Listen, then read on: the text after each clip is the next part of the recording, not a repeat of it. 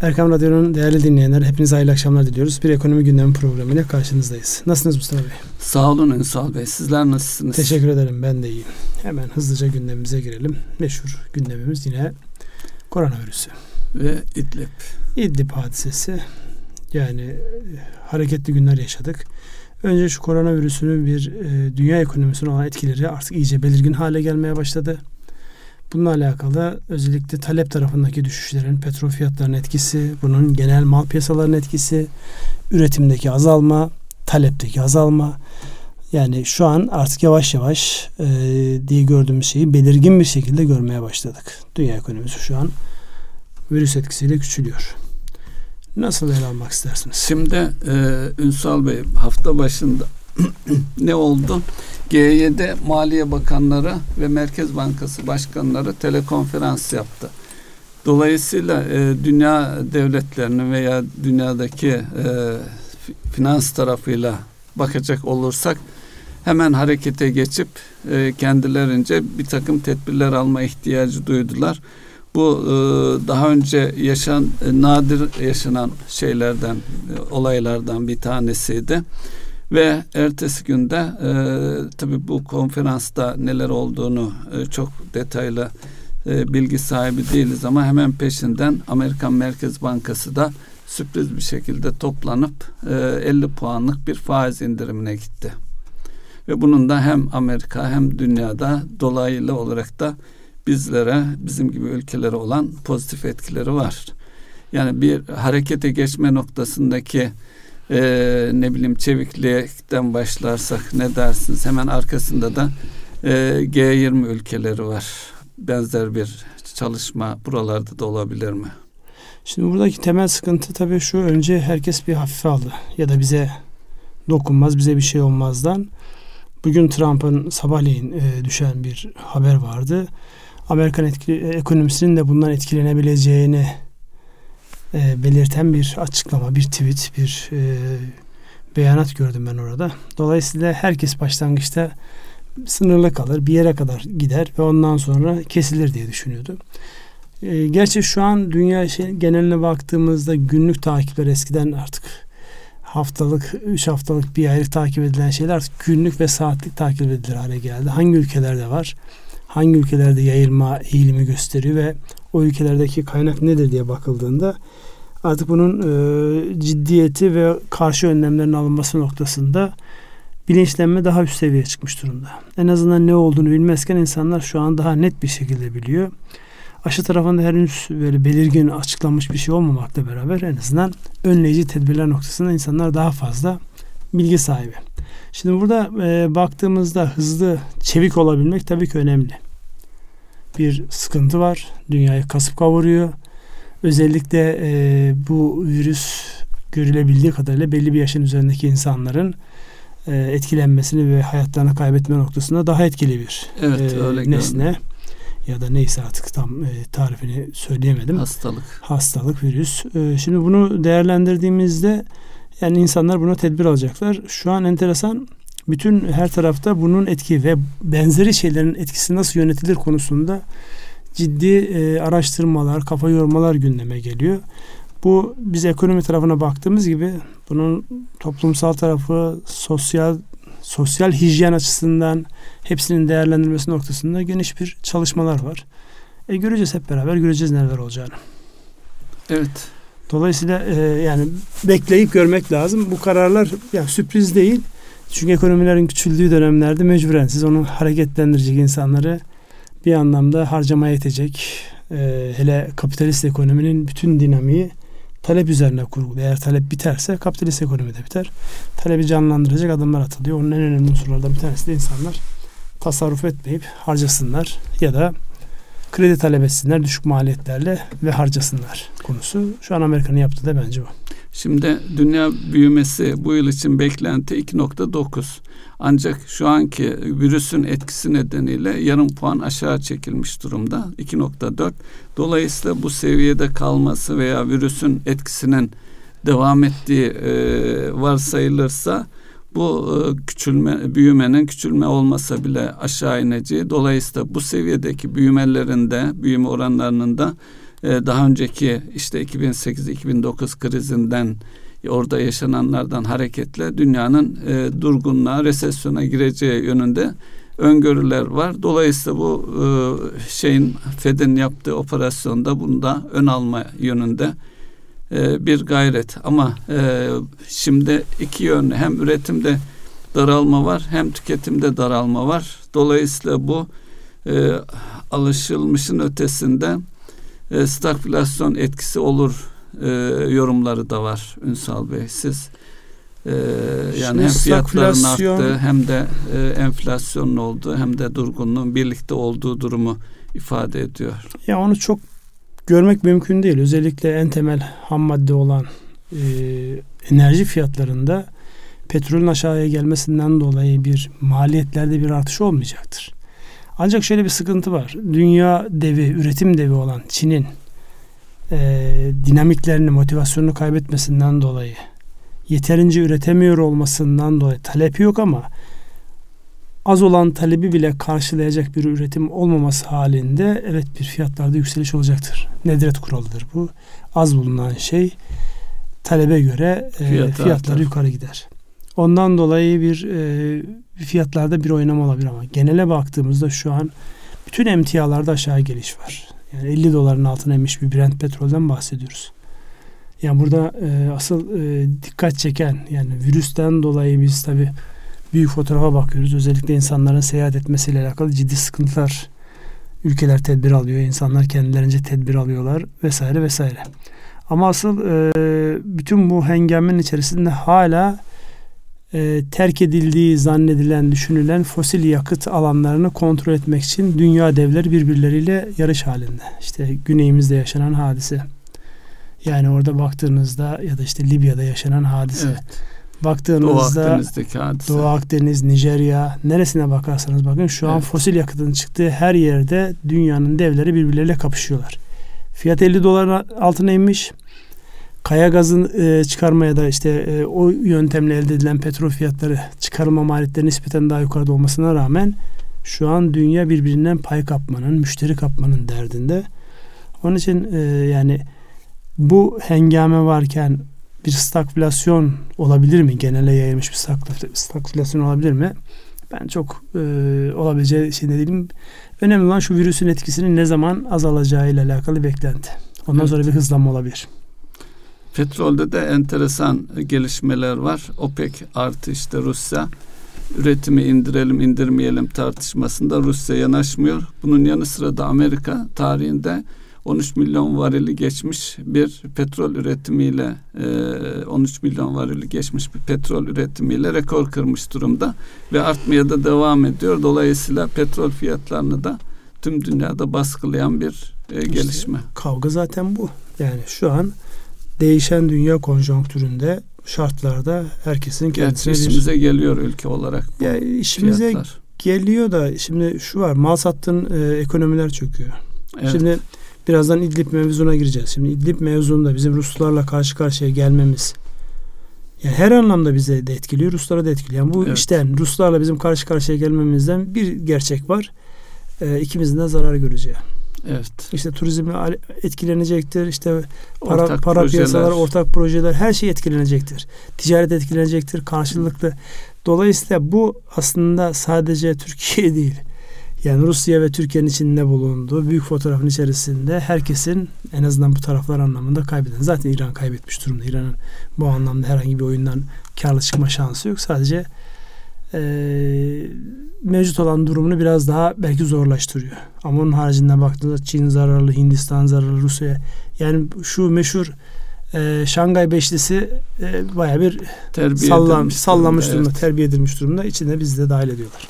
Bu e, İran'ın virüs şeyine ne diyorsunuz? Orada virüsle birlikte yönetimin yönetim modelini veya yönetim yaklaşımının sonucu olarak belki de virüs e, İran'ı bu denli fazla etkiledi. Ya tabii bilemiyoruz yönetimden dolayı ama şu bir gerçek. Yani bu tip kapalı yapılarda e, biraz da şimdi olayı uluslararası boyuta çekmeye çalışıyorlar. İşte bu acaba Amerika'nın bize olan bir saldırısı mı olabilir gibi böyle imalarda falan bulunuyorlar. Yani bilemiyoruz tabii. Oraları bilme şansı yok ama şu bir gerçek. kapalı yapılarda açık olmayan, hesap vermeyen yapıların tamamında bu tip şeyler yaşanabilir.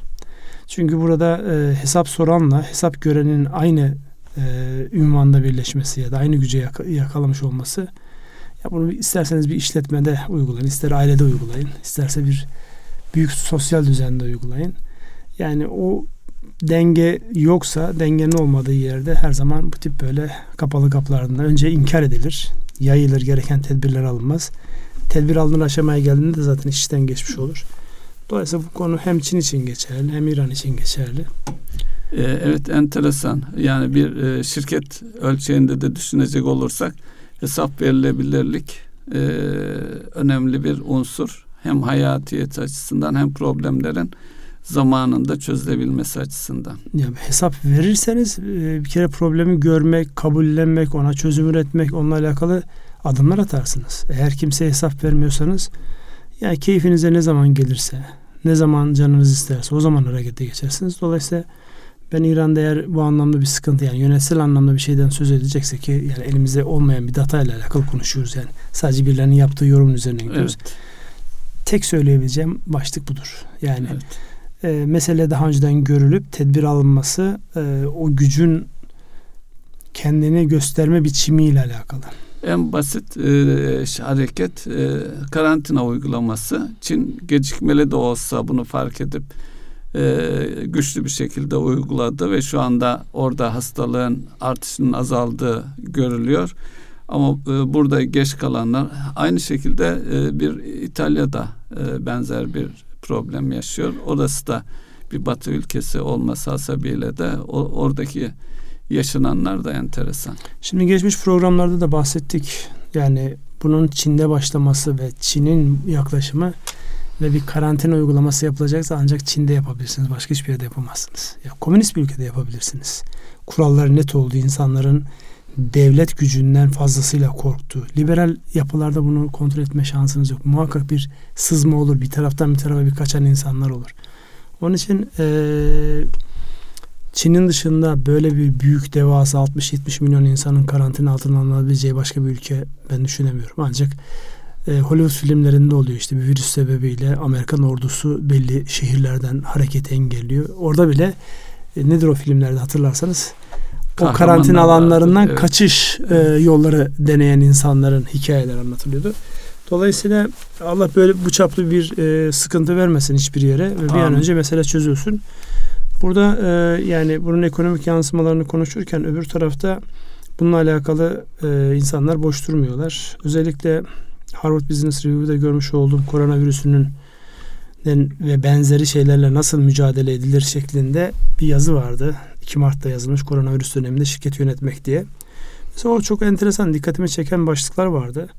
Bir kere oradaki en temel şeylerden bir tanesi bilgilerin güncellemesiyle alakalı.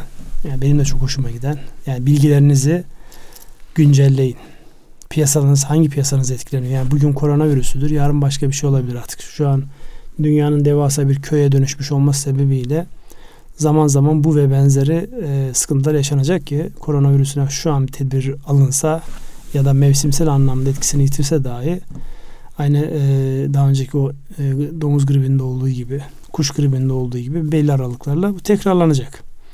Dolayısıyla bu tekrarlanmaları nasıl engellersiniz sorusuyla alakalı insanlar oturmuşlar, çalışmalar yapmışlar. Biz de kendi hanemizde e, danışmanlık yaptığımız ya da yönettiğimiz yerlerle alakalı benzer şeyler yapıyoruz. Oradaki dikkatimi çeken en önemli başlıklardan bir tanesi günlük bilgilenmenin, istihbarat faaliyetlerinin yoğunlaştırılması. Yani daha önceden piyasanızla, etki alanınızla alakalı haftada ayda bir almış olduğunuz bilgileri günlük olarak almaya başlayın diye bir başlık var. Diğer bir başlık abartma mevzu. Yani olduğundan olduğundan büyük gösterme. Büyük gösterme ya da e, küçük gösterme de iyi de bir abartma olarak evet. değerlendirmek. Neyse o şekilde algılamanın e, önemine dikkat çekmişler o yazıda. Yani burada e, bazen bilginin var olması meselenin çözüleceği anlamına gelmez. Bilgi vardır ama o kullanılmaz. Yani o bilgi sizin elinizdedir ama kullanılmaz. Onu nasıl kullanacağınızla alakalı bir başlık oluşturun ve elinizdeki bilgiyi sadece bilgi olarak tutmak değil, uygulanabilir bir araca nasıl dönüştürülebilir başta konuşulabilir. Burada e, tabi böyle zamanlarda uzman bulmak çok zordur. Özellikle bizim mesela televizyonlarda vardır ya. Her konuda konuşan uzmanlarımız vardır. Yani siyaset olur, uluslararası ilişkiler olur, deprem olur. Aynı tipleri görürsünüz. Aynı insanlar. Sürekli aynı insanlar her konuda fikir beğenir. Bu şekildeki bir uzmandan bahsetmiyoruz. Gerçekten özellikle riskin algılanması, yönetilmesiyle alakalı uzman görüşleri bunlar önemlidir. Bunların da aslında bir anlamda envanterine çıkarılması lazım. Özellikle bizim ülkemizde hangi konunun uzmanı kimdir sorusu normal zamanlarda pek araştırılmadığı için kriz dönemlerinde de yani zaten araştırsanız da çok fazla bulamıyorsunuz. Dolayısıyla uzman görüş önemli. Ee, en önemlisi şey nelerin olup bittiği ile alakalı o az önce ilk söylemiş olduğum şeyin güncellemelerin süreklilik haline gelmesi ve raporlama düzeninin doğrulanması. Uzun bir yazı bu.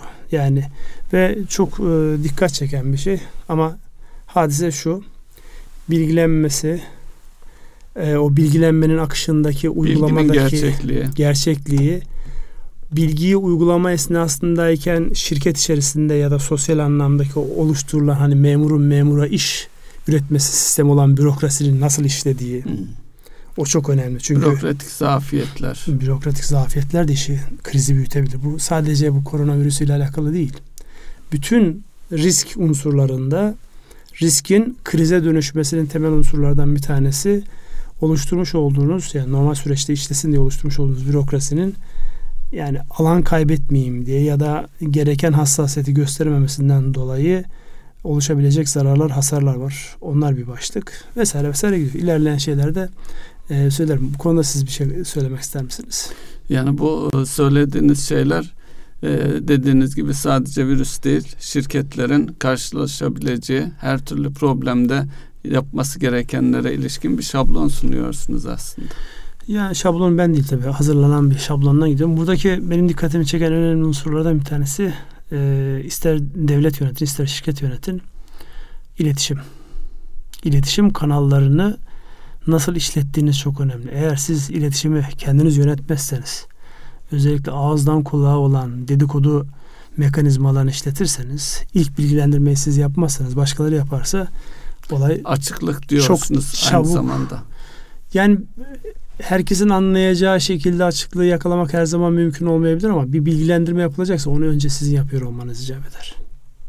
Aksi takdirde farklı sıkıntılara sebep olur. Mesela Türkiye'de şu an e, makroyu konuşurken ki e, şey neydi? Ocak Şubat'ta söylenen işte Türkiye'yi Mart'ta ciddi sıkıntılar bekliyor. Yani özellikle ekonomik anlamda baskılar daha artacak, şöyle olacak falan gibi şeyler vardı.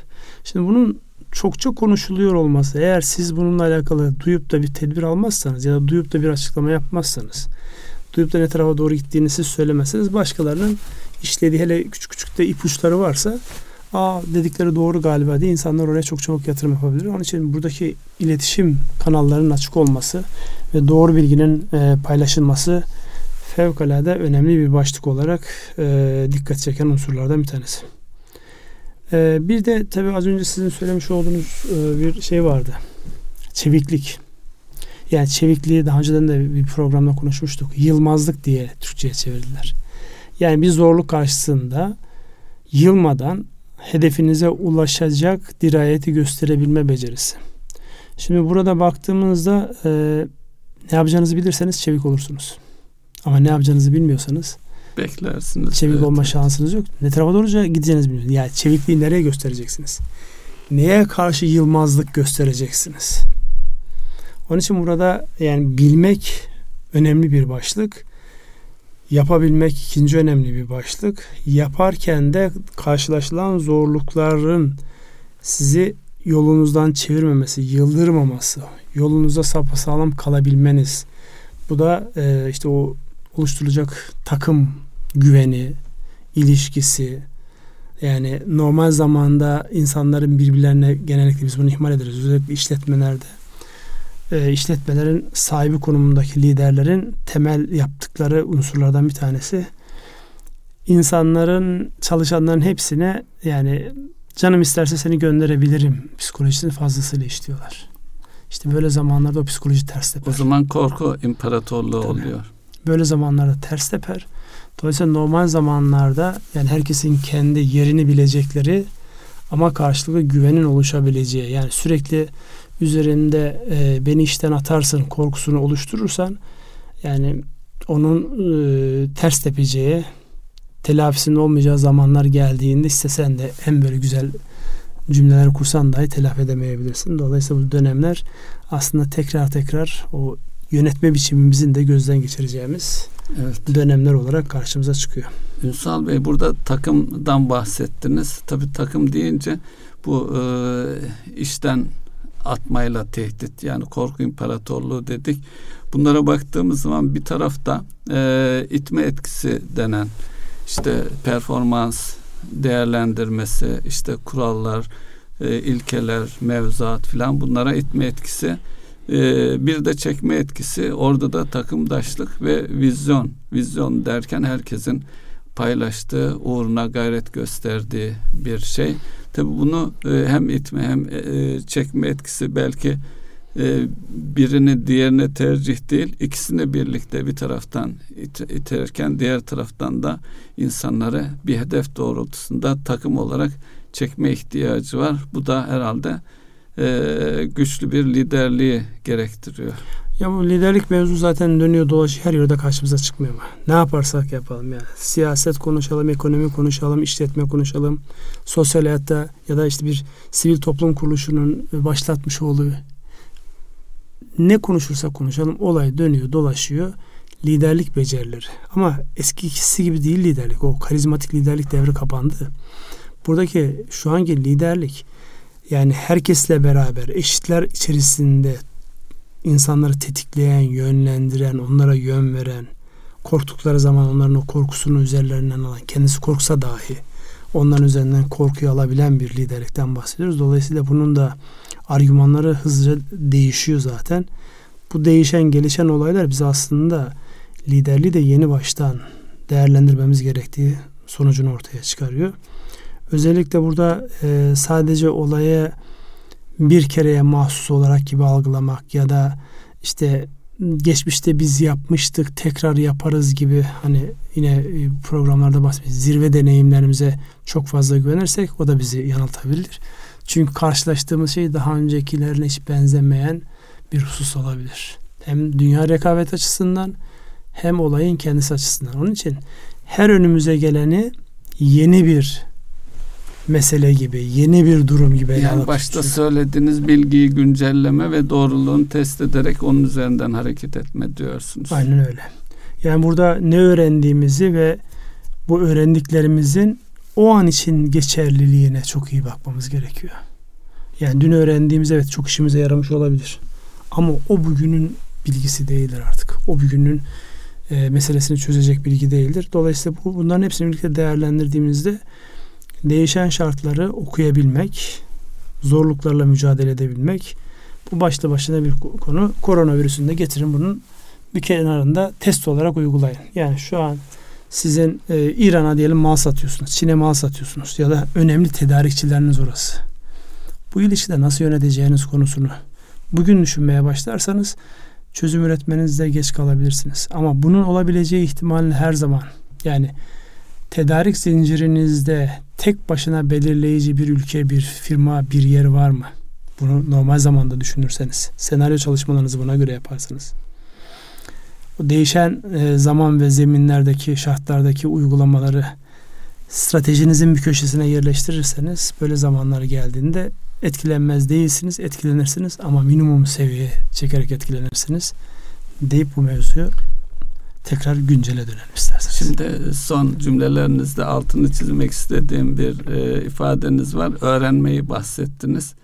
Öğrenmede şirketlerde, bireylerde de önemli bir kavram. Öğrenmenin her aşamada devam ediyor olması ve o yaklaşımla problemlere e, bakmak belki de. Ya o kesinlikle şu şurada e, kendini gösterecek bu öğrenme hadisesi.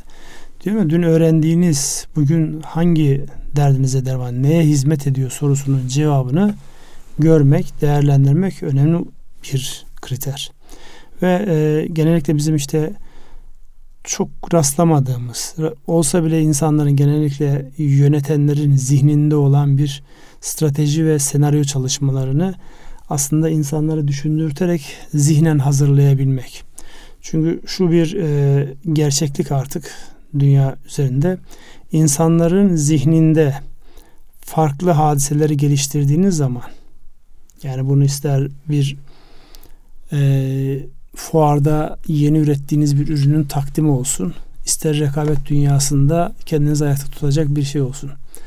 Bunları yan yana koyduğunuz eğer zihnen olabilecekleri daha önceden çalışmışsanız o gün geldiğinde e, hiç beklemediğiniz yerlerden gelen sorularla en azından zihninizi hazırlamış olursunuz. Burada yöntem şu. En kötüyü düşün, en iyi düşün, en ideali düşün. Risk yönetimine Risk e, vurguladınız burada Aynen. da.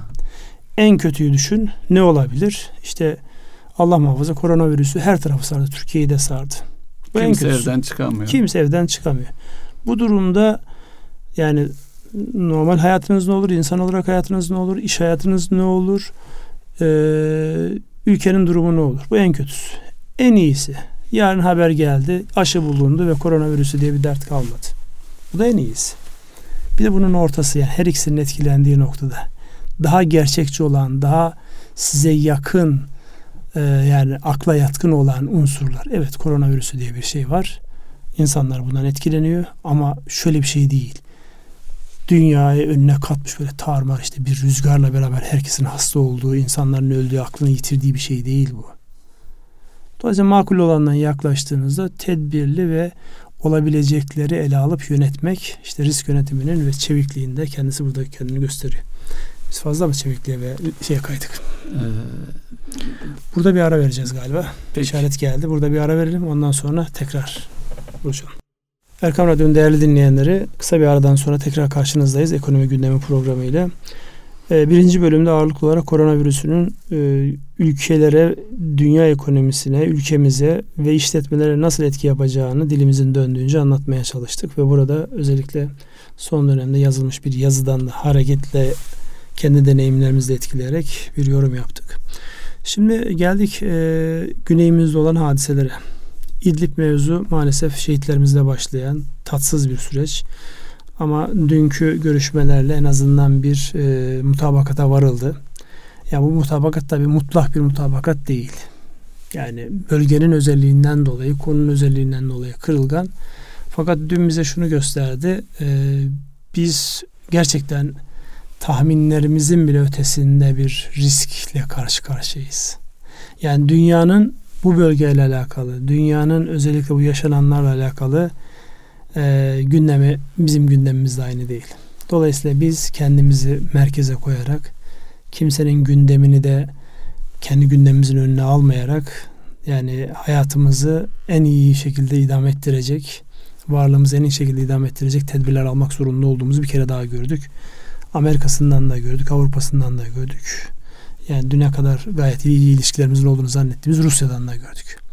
Dolayısıyla bunu bir değerlendirmekte fayda var. Yani bu ilişki yönetiminde tabii ki dostluk diye bir kavram yok. Dış politikada. Sürekli İngilizlerin o meşhur sözü var ya. İngiliz'in sürekli dostluğu yok. Sadece İngiliz'in çıkarı var. Bu sadece İngilizler için geçerli değil. Aslında bütün dünya toplumlar için geçerli bir hadise. Öncelikli olarak bizim çıkarımız nerede? Fakat bu arada içeride özellikle yani siyaset açısından baktığımızda muhalefet ve muhalefete bağlı şeylerde bir köpürtülen de bir yapı var. Sizce ne oluyor? Şimdi e, bizimki ekonomi programı ama siyasetle ne kadar iç içe olduğunun da e, delilleri var. E, benim e, hatırladığım dün e, yayınlanan bir şeyde e, sermaye piyasalarındaki yabancıların payı e, gündemdeydi. Rusların e, yüksek pay sahibiyken bizim e, piyasalarımızda hisse senedi tahvil e, son dönemde e, çok alt seviyelere 16. sıralara yani dikkate alınmayacak seviyelere çekilmiş. Bu da şurada şunu söyleyebiliriz. E, sermaye piyasaları para e, gittiği ülkelerle ilgili siyasetteki muhtemel gelişmeleri önceden haber alıp o piyasalardan çıkıyor veya giriyor. Yine baktığımız zaman mesela e, borsamızda şeyimizde rally yaşandı.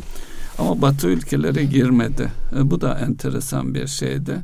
Yine benim hatırladığım e, 15 Temmuz öncesi Ünsal Bey Türkiye'de faaliyet gösteren sigorta şirketlerinden alacak sigortası işi yapan şirketler çok öncesinden yani yılbaşından itibaren e, anlamsız ve sebepsiz bir şekilde Türkiye'deki limitlerini bizim bilmediğimiz, bizim bilmediğimiz sebeplerle e, limitlerini e, enteresan biçimde aşağı çektiler. Halbuki çok iyi para kazandıkları bir e, ülkeydik neticede. Sonunda da işte darbe girişimiyle karşılaştık.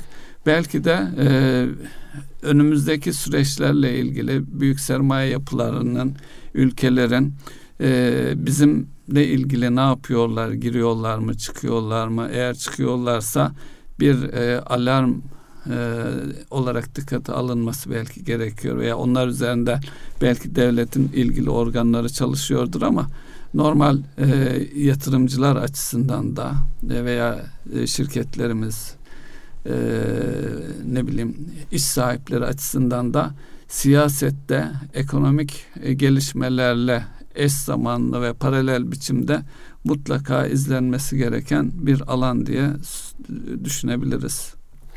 Yani birbirinden ayırmak mümkün değil. Fakat az önceki söylemiş olduğunuz bilgiyi yani haber almaktan ziyade burada e, az önce söylemiş olduğumuz o stratejinin olmazsa olmaz senaryo çalışmaları var ya. Evet. Senaryo çalışmaları içerisinde e, özellikle son dönemde biliyorsunuz hepimizin de ilgi alanına girdi. Fütüristik bir mantık yani geleceğin tahmini değil kurgulanmasıyla alakalı bir e, oyun kurma mı diyelim. Bilim deyin, sanat evet. deyin. Çünkü gelecekle alakalı sizin işte buna e, oyun teorileri üzerinden de gidebilirsiniz. Yani e, bu iktisatta da kullanılıyor, siyasette de kullanılıyor. Çok farklı açılımlar oldu. Özellikle artık yani siyaset bilimi ve ekonomi okuyan herkesin neredeyse bilmek zorunda olduğu matematikçilerin geliştirdiği ama daha sonra psikoloji ve sosyolojide yansıyan bir tarafı olan e, bu teorilerin uygulama bulduğu yer. Senaryo analizlerinin uygulama bulduğu bir dönemdeyiz. Dolayısıyla söylemiş olduğunuz şey e, bir haber üzerine değil, olabilecekler üzerine yapılmış çalışma ve bu çalışmalar örtüşünce o artık haber olmaktan çıkıyor, gerçekliğe dönüyor. Yani şöyle düşünün, biz e, önümüzdeki ay piyasaların e, açılacağını düşünüyorsak, bizim gibi işte 20 ya da 30 tane farklı işte düşünce oluşturan ya da e, bu işin şey kafa yoranların hepsinin aynı olduğunu düşünüyorsa o piyasalar hızlıca düzelir. Dolayısıyla bu bir anlamda senaryo çalışmalarının bir yansıması yani. Bizim görmediğimiz belki buradaki hadise şu. Yani e, 2016 yılının başından itibaren içeriden dışarıya servis edilenler ya da dışarıdaki bu senaryo çalışmasını yapılan, yapan insanların içerideki bağlantılarının yapmış olduğu faaliyetlerin ve ortaklaşa ortak akıllı üretecekleri menfilikleri tahmin edebilmeleri tezgahlayabilmeleri diyelim bir adım evet, ötesinde. Bizi ne bekliyor bu söylemlerden? O söylemlerden şey olarak. Evet. Dolayısıyla bizim hem e, ülke olarak yani ülkenin genel yönetimi anlamında ama daha özelinde kendi işletmemiz ve bireysel yol haritamızla alakalı senaryo analizlerine çok ihtiyacımız var. Yani neler olabilir? Yazıp bunu bir görmek yani gözünün önünde bir canlandırabilmek. Ne olabilir bu olanla karşı ben nasıl bir adım atabilirim? Burada paranoyadan bahsetmiyoruz. Olabilecek her ihtimale zihnen hazırlamak. Yani bunu hangi meşrepten olursanız olun, dünya görüşünüz ne olursa olsun herkesin yapması gereken aslında hayatın kendisi de o değil mi? Ben ne yaparsam ne olur? Yani neredeyim, nerede olmak istiyorum, nasıl değiştireceğim, neyi değiştireceğim, nasıl değiştireceğim ve değiştiğimi nasıl anlayacağım sorusu stratejinin beş meşhur sorusu değil miydi? Evet. O beş sorunun birileri soruyor sürekli. Neredeyim, nerede olmak istiyorum? Yani şu an Türkiye piyasasına da yokum. Olmak istiyor muyum? Evet ama şunları görmem lazım. Var mı? Yok. O zaman çıkıyorum.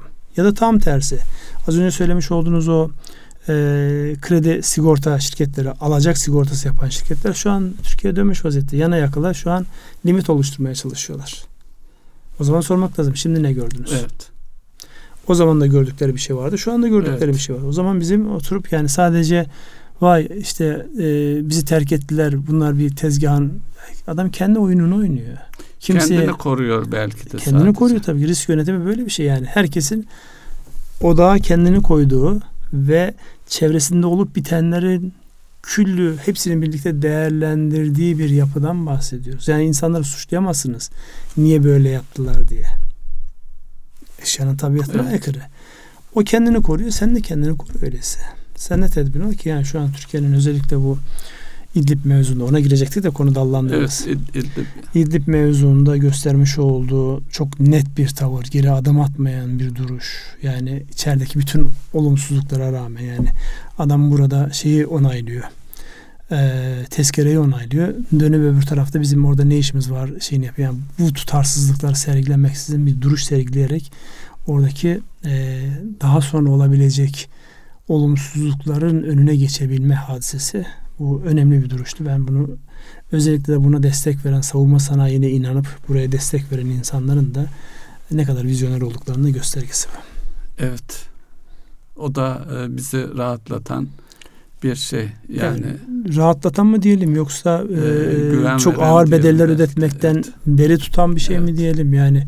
Dolayısıyla bunların ne kadar önemli oldu. Yani bir saniye bile durmak gibi şansımız yok. Evet.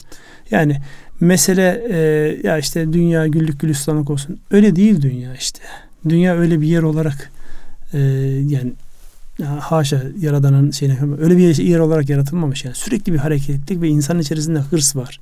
Siz sakin olsanız dahi başkalarının hırslarına dikkat almak zorundasınız. İşte Almanya ve Japonya'nın e, gelişmesi, inkişafı 2. Dünya Savaşı'ndan sonra işte e, orduların tasfiye edilmesi dolayısıyla savunma sanayine para harcamadıkları için diye bir yorum yapılır. E, mutlaka bir gerçekliği vardır ama son yaşadıklarımız şunu da gösterdi. Eğer savunma sanayiniz yoksa birisi bir gün gelip elinizde ne varsa alabilir. E şimdi tabi Almanya ve Japonya örneğinden hareket ettiğiniz için dünyanın e, en meşhur Leopard tanklarını kim üretiyor? e, Almanlar üretiyor. Ordularının olmaması adına yani ya işte, milli gelir açısından an, harcanan e, pay açısından yorum yapmıştım. Tamam anlıyorum da şu an baktığınızda artık ordular e, cephede savaşan ordu sayısı o eski kadar kalabalık mı? Yani Yok sizin artık. sihalarınızda asker mi var? Yok. E, dolayısıyla yani şu an yani aslında Amerikalılar e, yani bunu yaparak Japonları ve Almanlara büyük bir ilgi etmişler. Teknoloji kullanıyorlar. Onlar da şu an baktığınızda elektroniğin ve mekaniğin piri kim diye baktığınızda biri Almanlar birisi de Japonlar çıkar. Dolayısıyla evet, aslında, kötülük metleri, iyilik metleri orası da aslında, tartışmalı. E, şöyle düşünmek lazım. Koskocaman bir destroyer e, kaç e, yüz milyon dolarlık, milyar dolarlık onu niye taşıyorsunuz? İki tane bombayı götürsün e, bilmem nereye ihtiyaç olursa atsın diye. Artık öyle bir büyük yapıya ihtiyacınız yok. Üreteceğiniz bir bombayı oturduğunuz yerden istediğiniz bir noktaya dünyanın gönderebilme gibi bir teknolojik seviyeye gelinmiş durumda. Bu da hem savunma sanayi ve ülkeler açısından da risk açısından da e, yeni bir e, dünyaya e, açılıyoruz herhalde. Ya bizim burada aslında yani tepeden tırnağa e, gözden geçirmemiz gereken şeyler var. Biz e, insan olarak, toplumlar olarak bir kere birbirimize karşı olan bu yaklaşımlarımız yani bu ülkenin başına bir şey geldiğinde dünya görüşünüz ne olursa olsun karlı çıkabilme şansınız var mı ya? Asla. Yani kimin uzantısı olursanız olun bu ülkenin başına bir şey geldiğinde sizin karlı çıkabilme şansı. Dolayısıyla buradan hareketle birbirimize yani e, birileri kurtarıcı birisi birileri batırıcı gözüyle bu kere bundan bir vazgeçmemiz gerekiyor. Aynı gemide olduğumuzu aynı gemide olduğumuzu asla unutmamalıyız. Onun haricinde bu niyet okumalar yani birileri kurtarıyor, birileri batırıyor, öbürleri ihanet ediyor. Yani bundan bir kere bir kendimizi bertaraf edip ama da şunu bir girmemiz lazım. Yani bizim dışımızdaki dünya o rekabetten dolayı yani evet kötü niyetli olarak bizi batırmak istiyorlar falan gibi demeyelim ama ya isterlerse sorusunun cevabını da isterlerse de cevabımız var diyebilmektir. Caydırıcı olabilmek. Öyle. Bizim ona kafa yoruyor. Orada kendimizi geliştiriyor olmamız icap eder. Dolayısıyla çok çalışmamız gerekir. Çok çalışmamız. Başka da söyleyecek çok bir şey yok. Ekonominin iyi olmasını istiyorsanız, siyasetin iyi olmak istiyorsanız çalışmaktan başka çare yok. Ama çalışırken elimizdeki değerleri kaybetmeden. Yani buradaki en önemli değer de insan unsuru. Yani insanımızı kaybetmeden, insanımızı yani e, can kaybından bahsetmiyorum ben. Entelektüel anlamda gelecek geleceğe şekil verecek olan nitelikli insanların bu topraklarda kalmasını sağlamak, buraya fayda sağla, elde etmesini sağlamak. İşte 3-5 tane adam ülkenin kaderini değiştirebiliyor. Evet.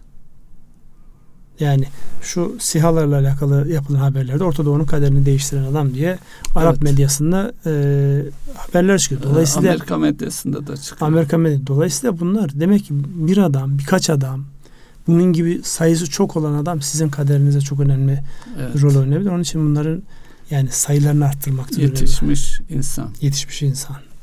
Yani ülkeye bağlı, ideolojiden bağımsız. Aynı zamanda şirketler için de. Şirketler için de açısından da. Yani şirketler şu anki iyi hallerine güvenerek bunun ilelebet devam edeceğini zannediyor. Ya e, az önceki sen değilsin artık ya.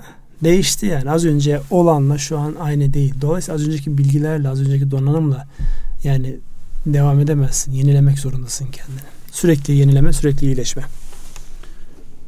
Evet. Ee, bu aşamada Hadi şu meşhur istatistiklerine gir İstatistiklerden bahsedelim Musa abi.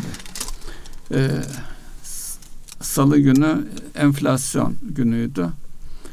Ee, tüketici fiyat endeksi beklenenin altında arttı. Ee, dolayısıyla bu enflasyonumuzun e, bir miktar artmış olsa da yani 12,15 seviyesinden 12,37 seviyesine çıktı. Yani 0.35'lik bir artış yaşandı enflasyonda. Bu da enflasyonun önümüzdeki bu aydan itibaren aşağı doğru dönmesi gibi bir beklenti oluşturulabilir. Maliyetlerden dolayı şu an gelin özellikle enerji maliyetlerindeki şu an dünyanın göstermiş olduğu performans evet onu etkileyecektir kesinlikle. Evet. Tabi buradaki tehditlerden biri kurun aşırı değerlenmesi. Maalesef. Maalesef, e, maalesef bir kurda ufak bir hareket bu e, İdlib ile ilgili olarak da etkilenen bir hareket yaşandı. Aynı şekilde e, bu koronavirüsle ilgili de yaşandı. E, şimdi değişim e, ön planda hangi ürünlerde oldu diye bakıldığında e, giyim ve ayakkabı 4,83'lük bir eksiyle dikkati çekerken gıdada da 2.33'lük bir artış.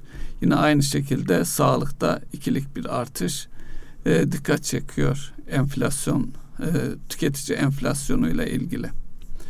E, bunun yanı sıra üretici fiyatlarına baktığımızda da 0.48'lik bir artış var. Yıllık 9.26'ya geliyor. Bir yıl önceki oranımız e, ise 29'lardan işte 9.26'lara kadar e, gelmiş bir e, enflasyon seviyemiz var. E, yurt içi fi, e, üretici fiyatlarında. Tamam buradan bir şey varacaksınız. Bir yere varacaksınız galiba. Ee, özellikle Merkez Bankası'nın e, buradaki politika faiz indirimi ile alakalı olan şeyler önümüzdeki günlerde nasıl etkilenecek? İşte e, tek haneye doğru eğer enflasyonda biraz e, bu seviyelerin altına geleceği varsayımı altında e, zaten daha önce hükümetin de ifade ettiği tek haneli rakamlara gelmek tekrar faiz indirimi gündeme gelebilir beklentisi var. Mart ayında olur mu bilemiyorum. Ne dersiniz bu ayla ilgili? Yani zannetmiyorum bu ay. Özellikle kurdan dolayı bu ay enflasyon e, yani beklenen düşüş olmayabilir bu ay. Evet devam edelim. Evet. E, e, istatistikler açısından bunlar var. Bir de hizmetlere ilişkin bir istatistik var hizmet fiyatlarıyla ilgili. Orada da 2.90'lık bir artış var. Yıllık 12,29'a geliyor. Hizmetler derken de e, en fazla artış e, aylık itibariyle bakarsak idari ve destek hizmetler. Bunu çok fazla gündeme getirmiyoruz. Ama bu da artık üretim ve hizmet, hizmette ekonomi açısından ciddi bir alan olduğu için belki bu da e, gelecekte daha fazla kullanılıyor olacak e, istatistikler e, son bir haftada yayınlanan istatistikleri bu şekilde e, özetleyebiliriz. Burada aslında tabii bizim e, çok böyle anlık haftada bir program yaptığımız için anlık değerlendirmelerden olabildiğince uzak durmaya çalışıyoruz. Yani geçtiğimiz günlerdeki özellikle bu risk unsurunun artması, koronavirüsü artı İdlib mevzu, yani dış politika ve artı dünyayı tehdit eden bu sağlık meselesinden dolayı piyasaların ne kadar hızlı hareket ettiğini hep beraber gördük. Yani bir taraftan e, borsadaki işte o tarihi Türk lirası bazında tarihi rekorların arkasından hemen e, düşüşler, sert düşüşler geldi.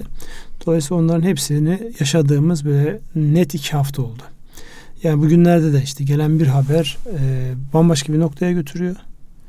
Pozitife döndürüyor. İşte dün özellikle Rusya ile yapmış olduğumuz görüşmeler esnasındayken e, kurlarda çok sert bir düşüş oldu. Orada tabii iki etki var. Bir de Euro'nun dolar karşısındaki artışının da etkisi var ama onun ötesinde Türkiye özelindeki Rusya ile acaba bir çatışma aşamasına gelinir mi noktası.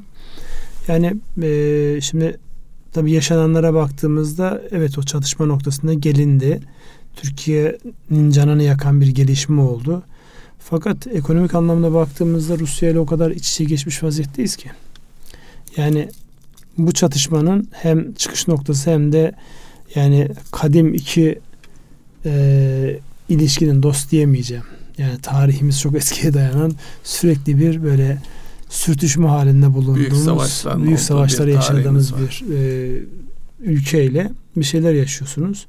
E, tabii buradaki yaşananlar önemli etkiler yapıyor. Baktığımda şöyle mesela borsa endeksi 123 binlerden işte 105 bine kadar geriledi. Yani nokta kapanış şeyler itibariyle söylüyorum. Daha gün içerisindeki daha sert düşüşlerle daha aşağılarda gördük ama şimdi bunlar önemli hareketler. Ve bu söylemiş olduğumuz o kadar kısa zamanda gerçekleşiyor ki yani sizin ocağın son haftasında rekor kırıyorsunuz. E, geliyorsunuz Mart'ın e, Şubat'ın son gününde ve Mart'ın başında ciddi yüzde 20'ye varan 20'ye yakın bir oranda gün içerisindeki düşüşleri değerlendirse %20'den daha fazla bir düşüşe sebep oluyor. Bu da şunu gösteriyor. Para piyasaları, sermaye piyasaları çok hassas, çok ürkek. Ama bu sadece bizimle alakalı hadise değil. Bu koronavirüsünden e, itibaren dünyadaki borsalarda işlem gören şirketlerin değerlerinde trilyon trilyon miktarında evet. gerilemeler oldu. Sadece bizimle alakalı değil. Dünya borsalarında bu anlamda çok sert düşüşler oldu.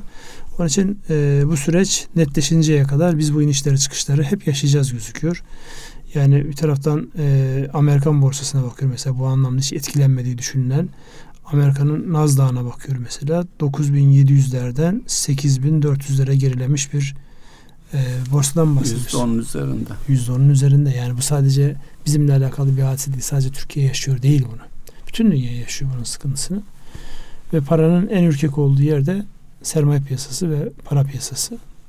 Bu arada tabii altının e, hareketlenmesi beklenir ama altın konusunda yani bu beklenen sert yükselişi olmadı. Fakat hala bazı yatırım bankalarından bizim favori ve değişmeyen yatırım aracımız altındır diye açıklamalar geliyor. Evet. Buradan e, özellikle petrol fiyatlarına bir e, irdelemekte fayda var. Yani petrol fiyatlarına baktığımızda çünkü bizim ekonomimizi en çok etkileyen unsurlardan bir tanesi o. Ee, yani ne tarafa doğru evrilirse biz o kadar etkileniyoruz. Şu an biz temel tüketici olduğumuz için bizim açımızdan iyi bir hadise ama az önce de söyledik programın başında. Özellikle bizim mal sattığımız piyasaların petrol ihraç eden ülkeler oluyor olması. Bu anlamda baktığımızda oralardaki daralma bize de bir şekilde yansıyacaktır. Onun için ben önümüzdeki aylarda gelecek olan dış ticaret e, rakamlarını merakla bekliyorum. Oralarda nasıl bir hadise oldu? Yeni imkanlar açıldı. Çin'den dolayı yeni evet, imkanlar açıldığını biliyorum. Var. Ama öbür taraftan da e, bizden mal talep edecek olan ülkelerin ekonomik anlamda daralmış olmaları biraz da ilişkilerimizin bazılarıyla gergen olması sebebiyle ne olduğunu açıkçası benim en çok merak ettiğim istatistikler onlar.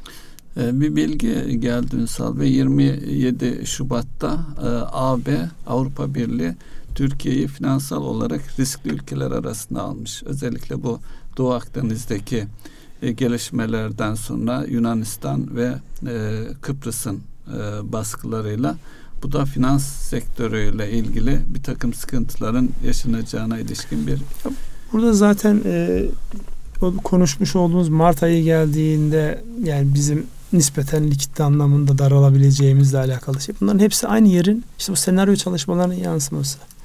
Yani Doğu Akdeniz mevzuunda Türkiye'nin sessiz kalamayacağını, kalmayacağını ve kalamayacağını herhalde bunlar senaryo çalışmalarını üç aşağı beş yukarı tahmin etmişlerdir. Bir şey daha var. Türkiye'nin yani böyle bir kabile devleti değil ki öyle can istediğinde işte birileriyle hırlaşacak. Uzun müzakereler. Bir taraftan diplomasi işleyecek, bir taraftan gücünüzü göstereceksiniz. Yani bu anlamda baktığımızda sadece e, özellikle bu e, İdlib meselesinden dolayı sınırların açılması, oradaki evet, hadiseler. açılmasını nasıl bakmamız lazım? Bize ne getirir, ne götürür? Ya şimdi şöyle e, bir kere propaganda dönemindeyiz. Devir algıyı yönetme devri. Yani bunu e, özellikle oradaki o yaşanan hadiselerde işte botlarla e, deniz geçmeye çalışan insanlara Yunanistan'ın müdahalesini şimdi Batı medyasına baktığınızda çok böyle Yunanlıları kınayan bir şey görmüyorsunuz.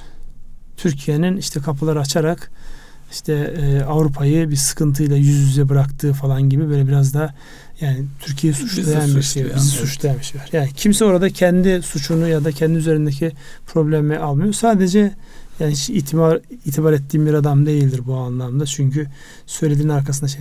George Soros'un e, bir açıklaması var. Yani İdlib meselesinde insanların canını yakma konusunda tek olaya ciddi anlamda yaklaşan ve çözmeye çalışan Türkiye var. İşte silahlı kuvvetlerini de oraya sokarak. Onun haricindekiler hepsi seyrediyor gibi bir açıklama var ama tabi bugüne kadar e, Soros ve familyasının yani dünyada yapmaya çalıştıklarına bakınca evet. yani çok böyle evet yani güzel işte bizi görmüş anlamış diyemiyorum. Fakat böyle bir açıklama var. İşte bu kapıların açılması da aleyhimize bir şekilde kullanılır endişesini taşıyorum ama mecburuz biz bunu yapmaya. Evet. Çünkü oyun zannediyorlar bunlar. Yani aşağıdaki 4 milyon insanın gelip sizin sınırınıza dayan, dayanmasını oyun zannediyorlar. 100 bin kişiyle e, hani tabir yerindeyse amiyane ifadeyle kafayı yediler. Evet. Yürekleri ağızlarına geldi. Ne yapacaklarını şaşırdılar. E biz peki mevcutta zaten 4 milyon var.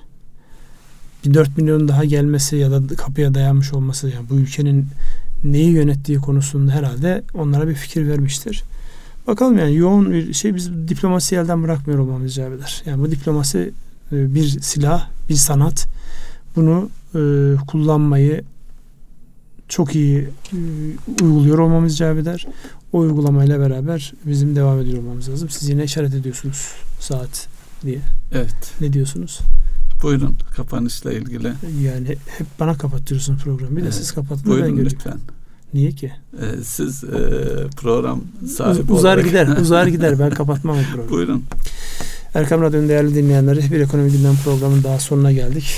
Bugün biraz e, kasvetli konuları konuşmak zorunda kaldık. Halbuki sırada bir Brexit vardı. Brexit'te ne oluyor?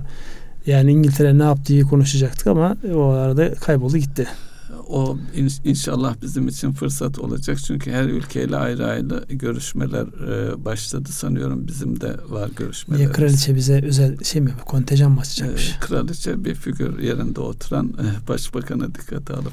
Başbakanı dikkate almak lazım. Evet neyse. Değerli dinleyenler bir ekonomi programının daha sonuna geldik. Hepinize hayırlı akşamlar diliyoruz. Hayırlı akşamlar.